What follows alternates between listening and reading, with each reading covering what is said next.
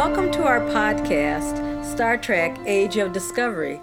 I'm Adele Austin Anderson. And I'm Gary Anderson. And we're a married couple who are longtime fans of Star Trek.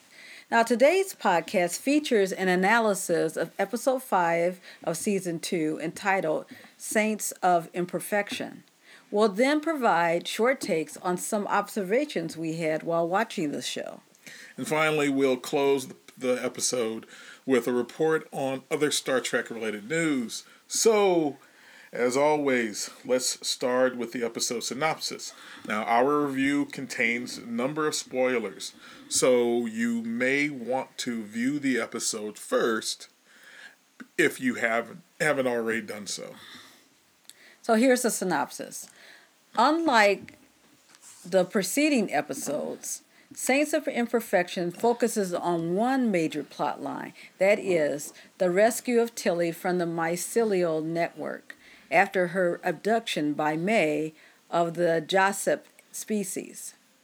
Few on the Discovery believe Tilly is still alive, with the exception of Stamets, that is. He postulates that the cocoon, that the cocoon May left behind may have served as a type of transporter device to take Tilly to her home. Now, though the plan risks the entire crew of the ship, Pike agrees to Stamets' scheme, um, characterizing it as both bold and insane. The plan would use the spore drive to partially enter the mycelial network by wedging the Discovery halfway in, like a doorstop. Once in, Stamets and Burnham have one hour to rescue Tilly before the JahSepp would begin to eat through the hull, breaking down the matter and repurposing it. Now, Section 31, the Federation's secretive Black Ops agency, brings another complication to the story. Discovery intercepts Spock's shuttle However, when they capture and bring it aboard, they find it to be occupied by Phil- Philippa Georgiou.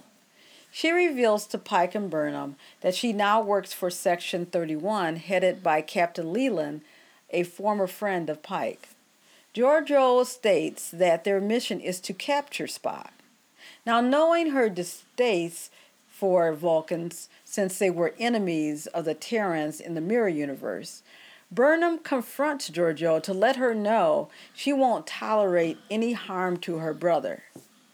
Despite Pike's objections, Sp- Section 31 agent Ash Tyler is assigned to the bridge of the Discovery to ensure the agency is fully informed if the ship is the first to locate Spock. Okay, meanwhile, Tilly awakens in the mycelial network, terrified and angry about her abduction. There, she is attacked by the JahSepp until May tells them Tilly is not their enemy. Uh, May demands that Tilly kill a monster that is destroying her world. And when Tilly sees the discovery has partially entered the mycelial network to rescue her, she agrees to help May and enters the ship to secure a weapon. On the ship, Tilly has a joyful reunion with Burnham and Stamets before May once again turns her attention to the monster, which they can hear wailing inside the ship. They soon find the monster and they discover it is actually a reconstituted version of the murdered Dr. Hugh Culber. For nine months, he had tried to protect himself from attacks by covering himself with a tar like substance that's lethal to the JahSepp. Time grows short as the Discovery begins to slide deeper into the network, resulting in the ship being engulfed and, and close to killing the crew. Leland has been following Pike with the Section 31 ship cloaked as a nearby asteroid. Responding to an urgent request for assistance from Tyler, Leland drops the cloak and uses his tractor beams to hold the ship in place, but cannot do so for, for long without incapacitating his own engines. Tilly convinces May that Culber is not her enemy, and Tilly also thinks of a way to get him to the discovery through the use of the cocoon May had used to transport Tilly to the mycelial network. The plan works. Discovery escapes the mycelial network in the nick of time. Culber is reunited with Stamets, and Ash Tyler is now made a permanent Section 31 liaison to the Discovery. Now, Gary, you know, I think we both enjoyed this episode's writing and acting. However, where the uh, we first must deal with the elephant in the room, and that is the way in which the character of Dr. Hugh Culber rejoined the crew. Yeah. So, the title of this episode is Saints of Imperfection, and I think that's an apt name for the episode for a couple of reasons. The term is one that comes from um, Academy Award winning filmmaker and monster lover Guillermo del Toro. His lifelong fascination with horror and fantasy has led him to interpret the purposes of, of monsters in a unique way. He has been known as saying that monsters are living, breathing metaphors. Um, he sees monsters not necessarily as intrinsically evil or angels as good. He thinks that they could have the capacity to have both both aspects the monster in the Discovery episode is depicted by May as a terrifying being bent on destroying her people. However, the monster turns out to not have evil intentions, but rather is actually a revived and traumatized Dr. Hugh Culber. When Tilly refuses to kill him, and incensed May tells her, You refuse to see what is right in front of you. But it is May, actually, who isn't allowing herself to acknowledge what is self evident. Her vision is colored by exaggerated fear. May lacks an understanding of who the monster truly is, leading her to advocate for the wrong course of action. As for uh, another observation of the title, it describes how I feel about the the writers of this episode. I mean, they meant well and they had the best of intentions, but I think they failed to achieve what I believe they were going for. And that is, they were trying to correct the mistake made in the first season following a very tired old trope of killing off um, an LGBTQ character as if a gay couple are are destined to suffer. Yeah, I definitely agree. For me, the way Hugh was brought back took me out of the story the first time I saw the episode. Now, don't get me wrong, I'm really a fan of the Stamets Culber romance, but I certainly didn't like the fact that the doctor was killed off in season one. Yeah. To try to make sense of Hugh's resurrection, the script included a lot of scientific theory with a heaping spoonful of hocus pocus. The result was a bit unsatisfying. Yeah, I mean, to be honest with you, it, it was extremely thin. And yes. I thought, and, and the connection of how Hugh actually got into the network and was able to be re reconstructed and right. just was a little flimsy for my taste. Did, I'm not mad that he's back. I just I'm I'm I'm disappointed in that they didn't think through that action a lot more right. before they presented it to us. Well, before they even had him killed off in the first place. Well, they well, it's I, I get the impression that that wasn't necessarily planned. Right. Okay. So for when I did a second viewing of the episode, uh-huh. I just decided to accept the return of Hugh, you yeah. know, and the way he was uh, done, and then I enjoyed it a lot more. After all, Star Trek Discovery is a science fiction show, and in this episode, the you know they ended up destroying the cocoon that made the resurrection possible so no other character will be coming back from the dead at least anytime soon so, why don't we talk about what we really liked about the episode? Well, that's pretty clear. Okay. Despite our issues about Dr. Culber's return, we thought the script was really quite well written by Kirsten Beyer and directed wonderfully by uh, David Barrett. Beyer is a staff writer on Discovery and is best known for the series of novels she's done focusing on Star Trek Voyager crew. Um, she is often noted for her depth knowledge uh, of Star Trek canon. And besides this episode, she's also served as a head writer for episode 8 of last season, which was Si Vis Pacem Parabellum. I mean, that's the episode where Saru is obsessed with remaining on the planet Pahvo, since being there allows him to experience life without a constant sense of fear for the very first time. Yeah, and um, talking about the director, David Barrett is really a well known television director and producer. And he previously directed one of my favorite Discovery episodes of season one. That's the one, uh, Magic That Makes the Sanest Man Go Mad, the time loop episode featuring Harry Mudd. Saints of Imperfection followed a similar model to the Harry Mudd episode by beginning and ending with an interior monologue by Michael, in which he touches on the themes explored uh, in season two. Uh, themes like family, faith, life, death, love, and preordination. The monologue bookends an episode of verbal sparring matches between pairs and trios of characters, as well as exciting action sequences in which the Discovery crew try to give the away team enough time to rescue Tilly before losing the entire ship to the mycelial network. Another observation we want to make is yet again calling out the character Pike. Um, I am continually impressed by Anson Mount's multifaceted portrayal of the character. Um, basically, Pike quickly surmises that there is something different about Georgiou, and he does it in a very clever way. He utilizes questioning her about their days at Starfleet to really elicit the kind of behavior that he was accustomed to seeing her present which is atypical to the way she's behaving since she walked off that That's that right. shuttlecraft. He uses the conversational trick of reliving experiences to highlight the changes in her behavior, and he also notes that Burnham, a former mentee of Georgiou, is the last crew member to lower her phaser when she disembarks from the shuttle. So I, I like this writing because you know it shows that Pike's not an idiot. I yeah. mean, these things are happening right. around him, and he's and, and, he's he's aware. He's aware, and right? He's making people aware that he's aware. Exactly. Also, um, there's this theme of the importance of trust. When Pike questions Burnham about Georgiou, she quips, "Oh, the war changed her."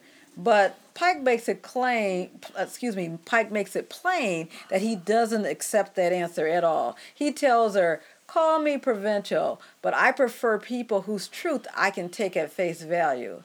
So what truth are you keeping from me? So Pike's issue was not with Georgiou, you know, because he doesn't really have, you know, he doesn't have a pledge with her, he he he hasn't made a solemn promise with her, but he expects more out of Burnham. He demands transparency from his bridge crew and lets her know he will not accept anything less. Burnham says she will provide detail when she has more time, and Pike responds, Okay, done. Just don't let me chase after you for the information. You know, it's interesting when you look at that because he, he is a man who communicates his beliefs and, and his values on a repeated basis. Oh yeah, he wears his values on his sleeve, you know. And, he, and, and, and we've seen him now say this is the second episode I think where he has made that mantra Starfleet is a is a promise. That's right. I, I give my life for you and you give your life for me. And I we mean, keep our promise. And we keep our pro- yes, and he says that to remind them of their obligation to one another. And That's I think right. that goes to the core of what he feels is not present in regards to um, revealing what Burnham knows to him. That's right. That, that that obligation that they have to one another is not being met at the level that he expects it as the captain of this ship. So trust is also an issue with other pairings throughout the episode, not just with them, um, you see, with Burnham does not trust Georgiou, and with good reason. And um, she fears that the Terran will harm her brother. It's it's it's Georgiou who reminds her that she helped to save the crew and has held, as she said, Michael's life in her hands a dozen times. I mean, Georgiou attempts to advise Michael um, to have a little faith which I think is an ironic use of it, con- considering where how this that word is being used as one of the major themes this season mm-hmm. that they're exploring, and you see it register on Michael's face mm-hmm. after after the hologram communication is discontinued. Mm-hmm. She registers that, and in fact, her her her monologue that we hear for the remainder of the episode Mm-hmm. does go back to that idea of faith that she wishes she had the ability to just merely believe in a higher power and give up and give up the um, responsibility of, of putting the burden on herself. And I think the issue here is there's a difference between faith and trust. Yes. Because Oh yeah, um, huge. because um, she Georgiou because you know and we're going to talk about this a little later you know michael is a vulnerability for her Absolutely. and Michael is a vulnerability for Georgiou, whether she realizes or not. right She is. so so Georgiou may think and you know in her mind i'm doing what's best for you Right, right. but that's not the same as trusting that she's going to do what you know what michael wants her to do Right, right. And in that same scene, they also bring up, again, going back to the concept of tr- trust, um, the the Aesop's fable that has been brought up repeatedly in Star Trek about the scorpion and the frog. right That has been used repeatedly in several episodes. Right. Where you find that you're talking about somebody putting themselves in a precarious situation to provide aid and then actually finding out that no you're the the the scorpion can't change his behavior Right, can't and change his and- nature. Mm-hmm. and, has to actually sting the frog Right. making sure both of them die in the process of drowning right right um, because it is who he is it is who that scorpion is in fact right. there's a voyager two-part episode called scorpion that basically deals with that very same concept All right. Um, talking about another pairing where this is important. Uh, when an ab- abdu- abducted Tilly initially awakens in the mycelial network, she does not trust May and seems willing to indulge in an exercise in futility to alone search for her way back to the, to the discovery. I mean, obviously, she's really, really upset. And again, uh, Mary Wiseman does a great job in depicting that. Ironically, not too much time passes before Tilly too seems to too easily accept May's request to execute the monster that is killing off Giuseppe without knowing whether the killing would be justified. You know, and although they've known each other f- for quite some time, so going back even to their academy days, Leland and Pike don't trust each other, and that's very evident at the Oh, end, yeah. end of the last. Uh, even though Leland has just helped save uh, Discovery from falling into the mycelial Well, network. he he helps him after, of course. course. Tyler is the one who um, asks for the help. Right, right, because he's following them cloaked as an asteroid, a nearby asteroid. That's right. And th- that's not a very uh, trustworthy act. That's right. Uh, Pike, but Pike acknowledges that Leland is, has always been more comfortable working in the gray areas, while Leland notes that it's an understatement that Pike's path of conduct is clearer than his own. Oh, definitely. So, so talking about also Pike and Tyler, who we just mentioned, Pike has absolutely no use for Tyler, none whatsoever. And Pike, you know, like lets you know why. He says, "Look, he's killed a Starfleet officer while he was under the influence of Voq. He voluntarily went to Qo'noS to serve as the torchbearer for the Chancellor of the Klingon Empire." and he's now working for you know section 31 which is of course the black ops organization. So you know when tyler comes on that ship he uh, uh, pike immediately has Nhan you know the new chief of security to keep an eye on tyler while he's in the mess hall. And Tyler's actions are the catalyst for the only time thus far that we've witnessed Pike losing his cool. that's right You know, when the ship is in danger of being lost into the mycelial network, Tyler uses his badge as a communicator, something that we don't see actually later on on, on Star Trek until Next Generation. That's right. And and and Pike calls out, "Well, where did you get that com- kind of That's communicator?" Um, he call uses the communicator to call for Leland's assistance, and when Tyler attempts to ask Leland not to sacrifice Discovery to save them, the Section Thirty One agent um, Pike snaps at Tyler, saying, On my bridge, you speak only when addressed. Even after the rescue crew returns from their mission and Tyler wants to see if Michael is okay, Pike orders him to stay on the bridge, according to, as he says, liaison protocol. it's very clear he has no use for Tyler. No use. And it will be interesting to see uh, what will it take for Pike's attitude to change towards Tyler, or if it's even possible that he can do so. Right, right. So it will be quite interesting.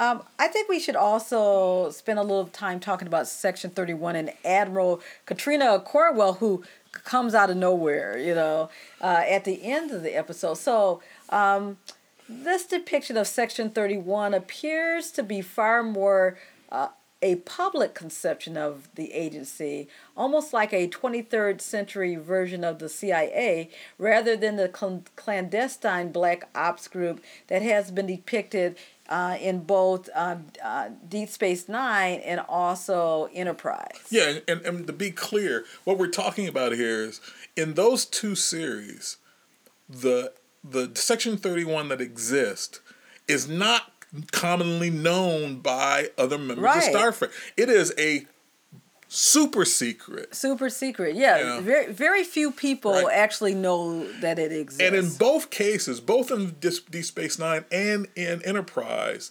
the member of the crew that is approached doesn't initially tell their captain. right, You know, Bashir doesn't come uh, immediately come to Sisko with that information, and Malcolm is In act- Enterprise. on Enterprise Enterprise. is actually ordered not to t- go to Archer and inform him of this. So you have somebody who who is supposed to be part of your crew, your cohesive team. That's right. And they are also they are working under different orders right, right, right. Or different, uh, different authorities. different authorities and an authority that you don't know where the the the chain of command actually exists. That's right. That's right. Or, or what their motives are. Right. And that is completely different to what we have here in this show. And I think that that part of the reason I mean I know some people are going to be upset at that, but I think it makes sense if you look at the state of the Federation and specifically Starfleet following this massive uh, Klingon war. That's right. You know, also in one of the last scenes of the episode takes us to section 31 when we see Pike beam over to the ship assuming to actually have a confrontation with Leland and before he can say anything Admiral Katrina Cornwell pops out That's right. um, we have no idea when Cornwell came on board, and, but her purpose, she claims, is is to make sure that Leland and Pike know that they must put their differences aside and to work together to find Spock. In fact, she gives them information about that they found out that they that they both need to use. Um, who who may be the only person in the Federation who has any sort of connection to the several red, red signals? Who we know is Spock. And there's another observation to note that concerns Cornwell herself. The line Burnham earlier stated concerning Georgiou that the war changed her actually more aptly fits the Admiral. That's true. Starfleet endured massive losses during the Klingon War, and the Federation faced the real possibility of annihilation. Cornwell and other Federation commanders were so desperate they were willing to forego their principles and conspire with Mirror Georgiou to commit genocide against the Klingons. And I think it's also one thing that I want to point out. Pike again goes back over goes over to the Section Thirty One ship to confront Leland. He has no idea he's going to also meet Admiral Cornwell. She she claims she comes there to give them this information. So why didn't she come to the Discovery? Right. Why right, is she on the Section One Thirty One ship? Right, right, right. That that right there is a con- is concerning to me in Right. regards to exactly where she fits. And she's also there in person, you know. She's Right, also there in person. So you wonder again, is she staying on that ship? You know, what's well, the, what we don't know exactly what the thing is, but we know that she is she is physically there. She's not a holograph or she's not That's on a right. screen, and that tells a that tells a tells a very different um, context of what that's, that that scene means. Also, when we think back to the war, Cornwell, who was a former psychologist, seems to have taken a far more militaristic tone and bearing in how she presents herself. That's I mean, right. and we've seen this pretty much since the end of season one, where where she and Spock confront the Discovery after they get back into the Prime Prime universe, and they first have to prove themselves. You mean Sarek? Sarek, right? Right. Sarek. Uh, they first have to prove themselves as who they are before they'll even um, take uh, bring their guns down. That's right. Um, instead of talking about exploration and getting to know new species, she's up there talking about nation building. Yes, yes, that was a which she declares to Pike is a never pretty. You know, that's the unappetizing truth, and you know it. but but Pike, to his credit, he kind of looks at her like, Right.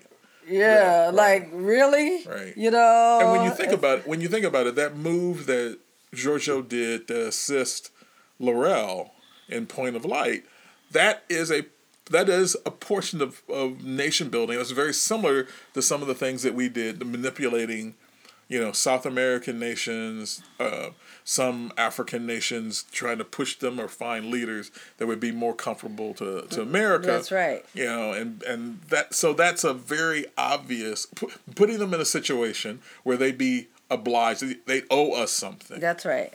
right?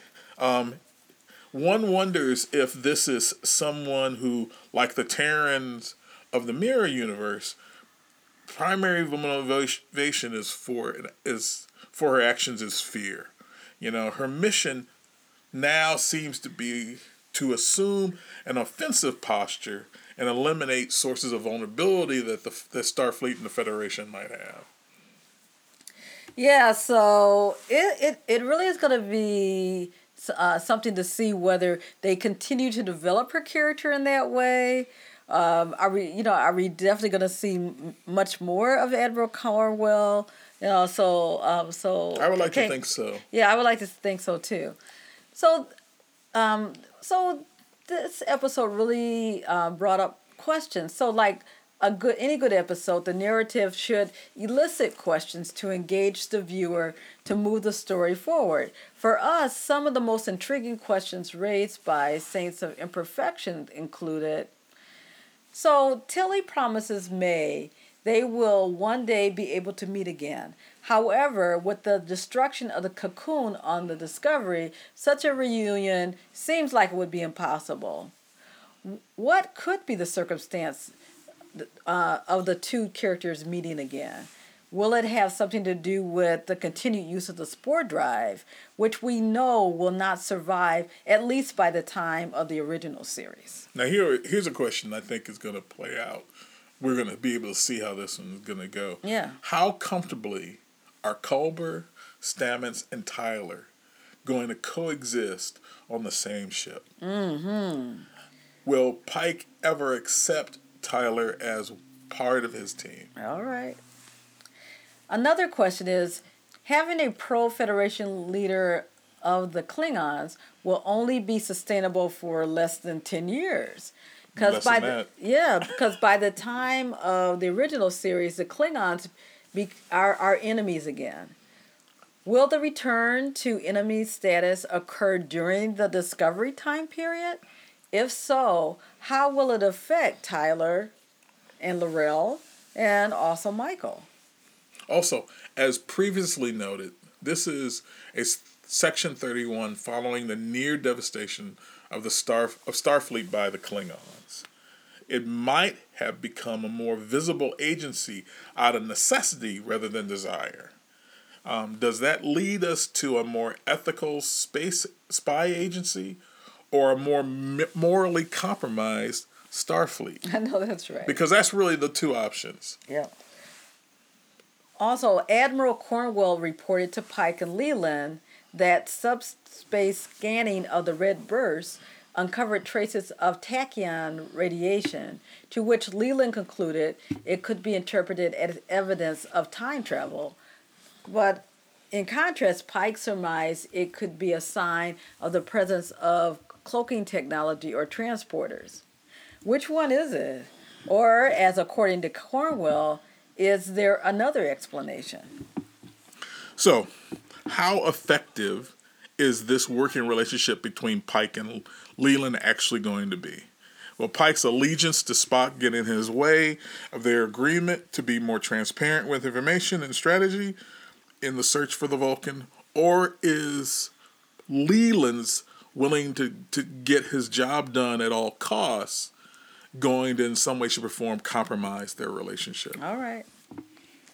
We also know that Admiral Cornwell's authority over Section 31 places her in an odd position for a Starfleet senior officer. Right. So, what does that say about how her character has evolved since last season? Yeah, again, we do not, we've never before seen the chain of command in a, a Section 31 episode Right. in other series. So we don't know who to whom they report Right.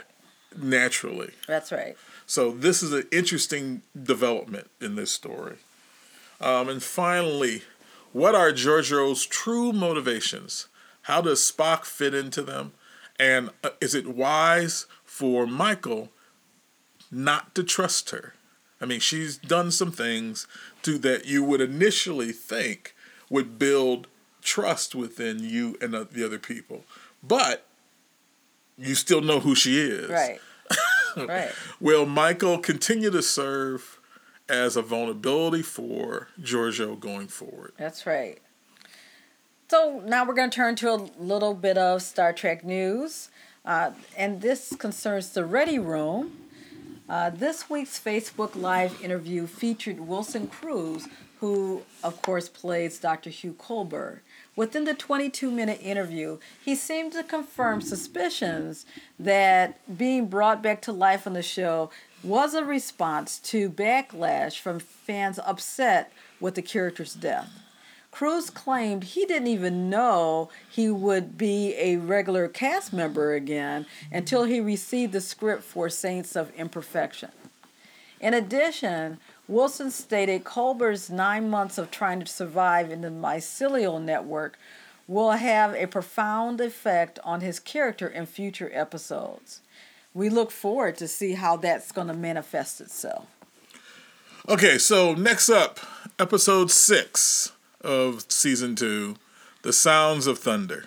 In the next episode, we focus on Saru as he attempts to address the continued subjugation and exploitation of his people, the Kelpians, by the Ba'ul. Right. So that I from the trailer it really looked exciting. Right, and what the trailer also showed us is that those inky figures that we had seen Right. in the trailers for the season two, they actually turn out to be those must be the Ba'ul because that's the species they're actually going against. So we have a special announcement for our listeners, and that is that you won't have to take wait long for our next podcast. Within the next 48 hours, we hope to post a special installment reviewing the first 5 episodes of season 2. Now, as most of you know, these episodes were the last in which Gretchen J. Berg and Aaron Harberts served as the Discovery showrunners and thus represented a particular vision for season two.